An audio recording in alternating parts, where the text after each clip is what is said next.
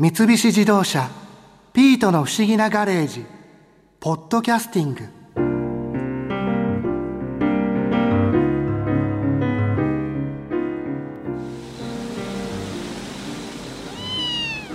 火星到達は人類の長年の夢なのにマリアさんたちあっさり達成しちゃいましたね。あんたたちにとってはそんなに悲願なの？そりゃあいろいろ障害がありますから。博士の円盤なら30分で行けるのに。この前宇宙航空研究開発機構 JAXA の藤本正樹さんから伺ったんですけど大変みたいですよ。あ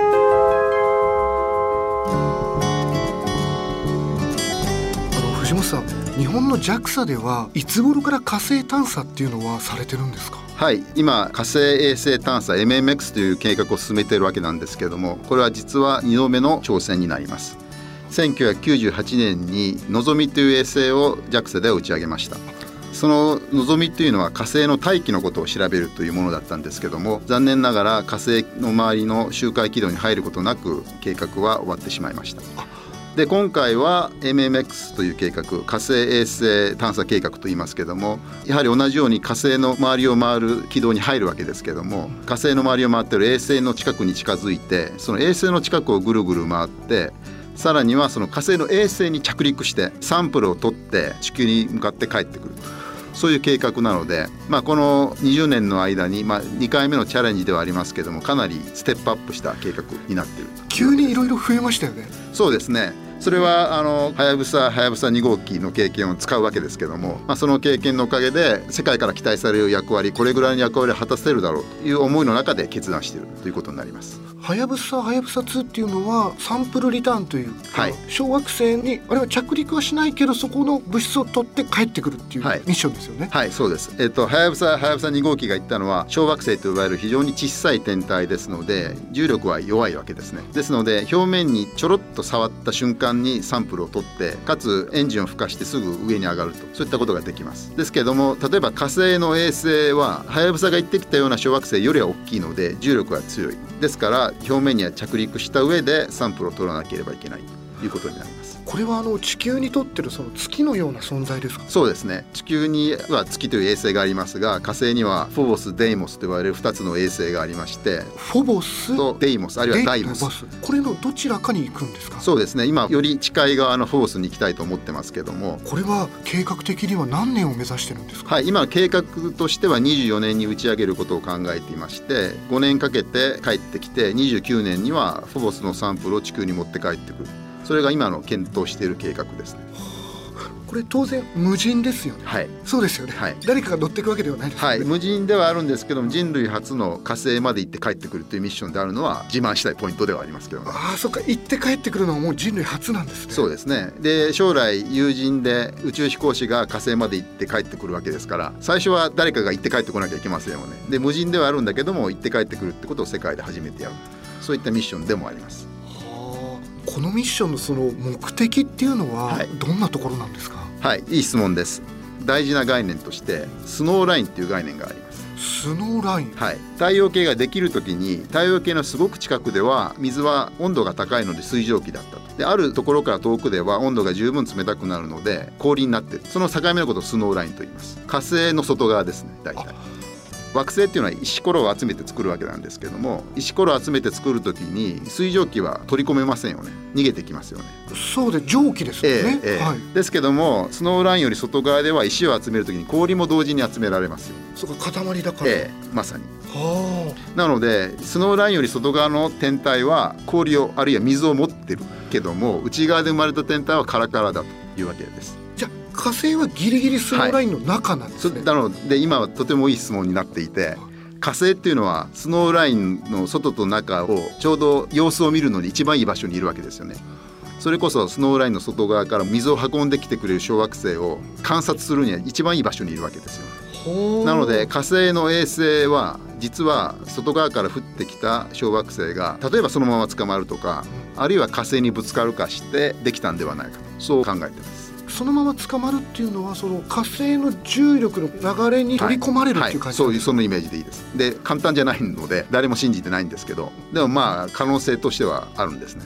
でもいずれにしても外側から内側にやってきた小惑星が何らかの悪さをしたせいで火星の衛星ができているので MMX の最初の質問に戻りますけど、はい、MMX の目的はまずは火星の衛星がどうやってできたかを探るわけですがそれが分かれば太陽系ができた頃に外側から内側に向かって降ってきたはずの小惑星の様子がかなり分かるだろうと。あるいは今の太陽系に残された天体でそ太陽系の最初の頃にそうやって外側から内側に向かって大きく物が運ばれてきた様子を探ろうと思うと唯一の手がかりを与えてくれる天体だということも言えると思うんですね。それが火星の火星の衛星ですよ、ね、衛星、えー、それが分かったことによってって次は何が分かってくるんでしょうか？認識していただきたいことは太陽系ができた時にそれだけ大きなものの流れがあったということですね。普通の考え方ですと今惑星のいる場所のものを集めて惑星ができたんだろうというのがまあ従来の考え方だったんですけども現在の惑星形成論っていうのはそうではなくて太陽からの距離を大きく変えながらものは動いていただろうと思われてます。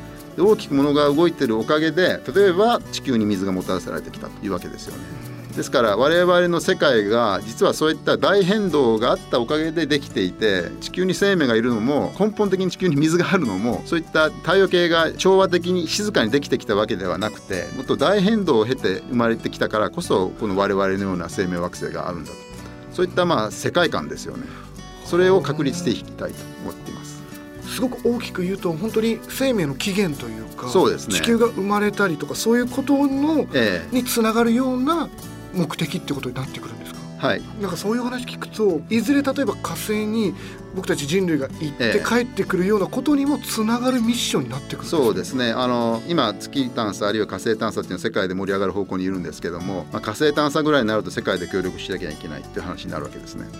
で大きな流れとしていつかは友人がやるんだけども今の時点では NASA が火星の表面にローバーを送っていろいろ走り回って探査してるんだけどもローバーって車みたいなそうですね。はい。一番有名なのは火星の表面にある1トンの重さのある NASA のローバーキュリオシティと言われるものですね。あのそんなに速くはないんですけども、まあ、移動して面白い石があったらそこにドリルで穴を開けてで匂いを嗅いだり分析したりするということ。匂いも嗅ぐんですね。そうですね。一番最近の成果としてはあの30何億年前にできたデ泥岩泥の岩の中に有機物が見つかったという話はありますね。なんかネットニュースにもすごいなってました。そうですね。この話の面白さは本当に35億年前生命がいてもおかしくなかったような環境の時にできた石の中に結構複雑な有機物があったと思われる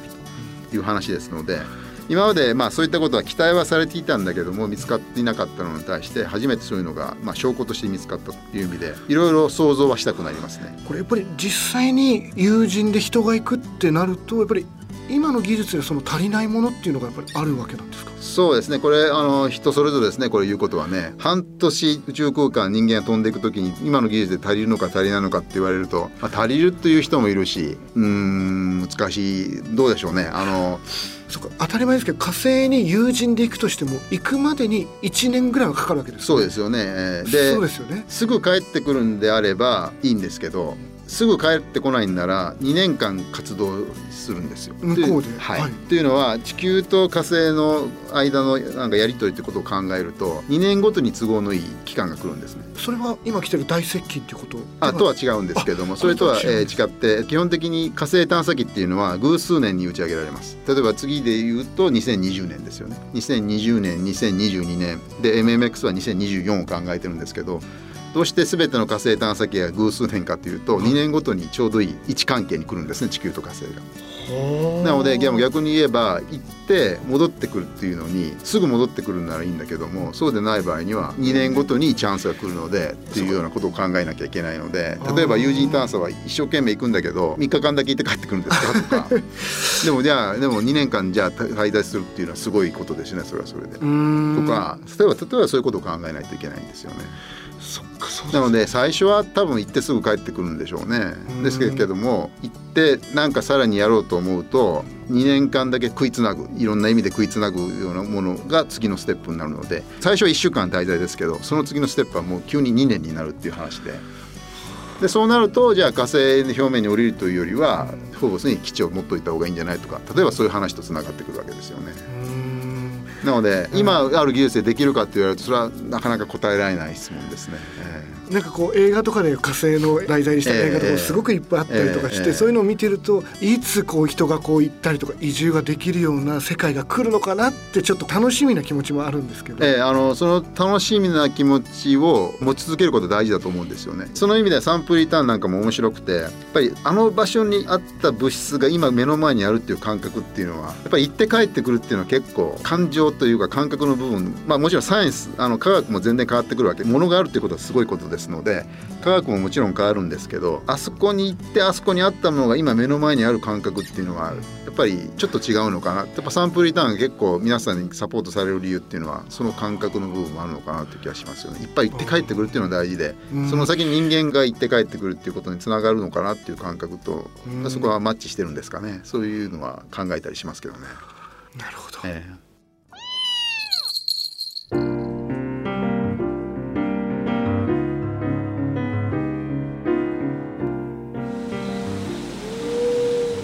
僕も火星行ってみたかったな。新一がいると寒い怖い帰りたい。無重力で気持ち悪くなった。加速でおしっこ漏らしたとかうるさいでしょ。ひどい。博士と同じこと言ってる。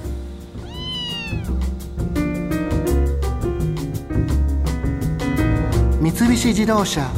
ピートの不思議なガレージポッドキャスティング。このお話は Drive your Ambition 三菱自動車がお送りしました。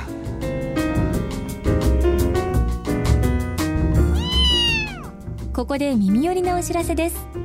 ピートの不思議なガレージをもっと楽しみたいという方は毎週土曜日の夕方5時東京 FM をはじめお近くの FM 局で放送の三菱自動車ピートの不思議なガレージをお聞きください。外に出かけたくなるとっておきのお話満載でお届けしています。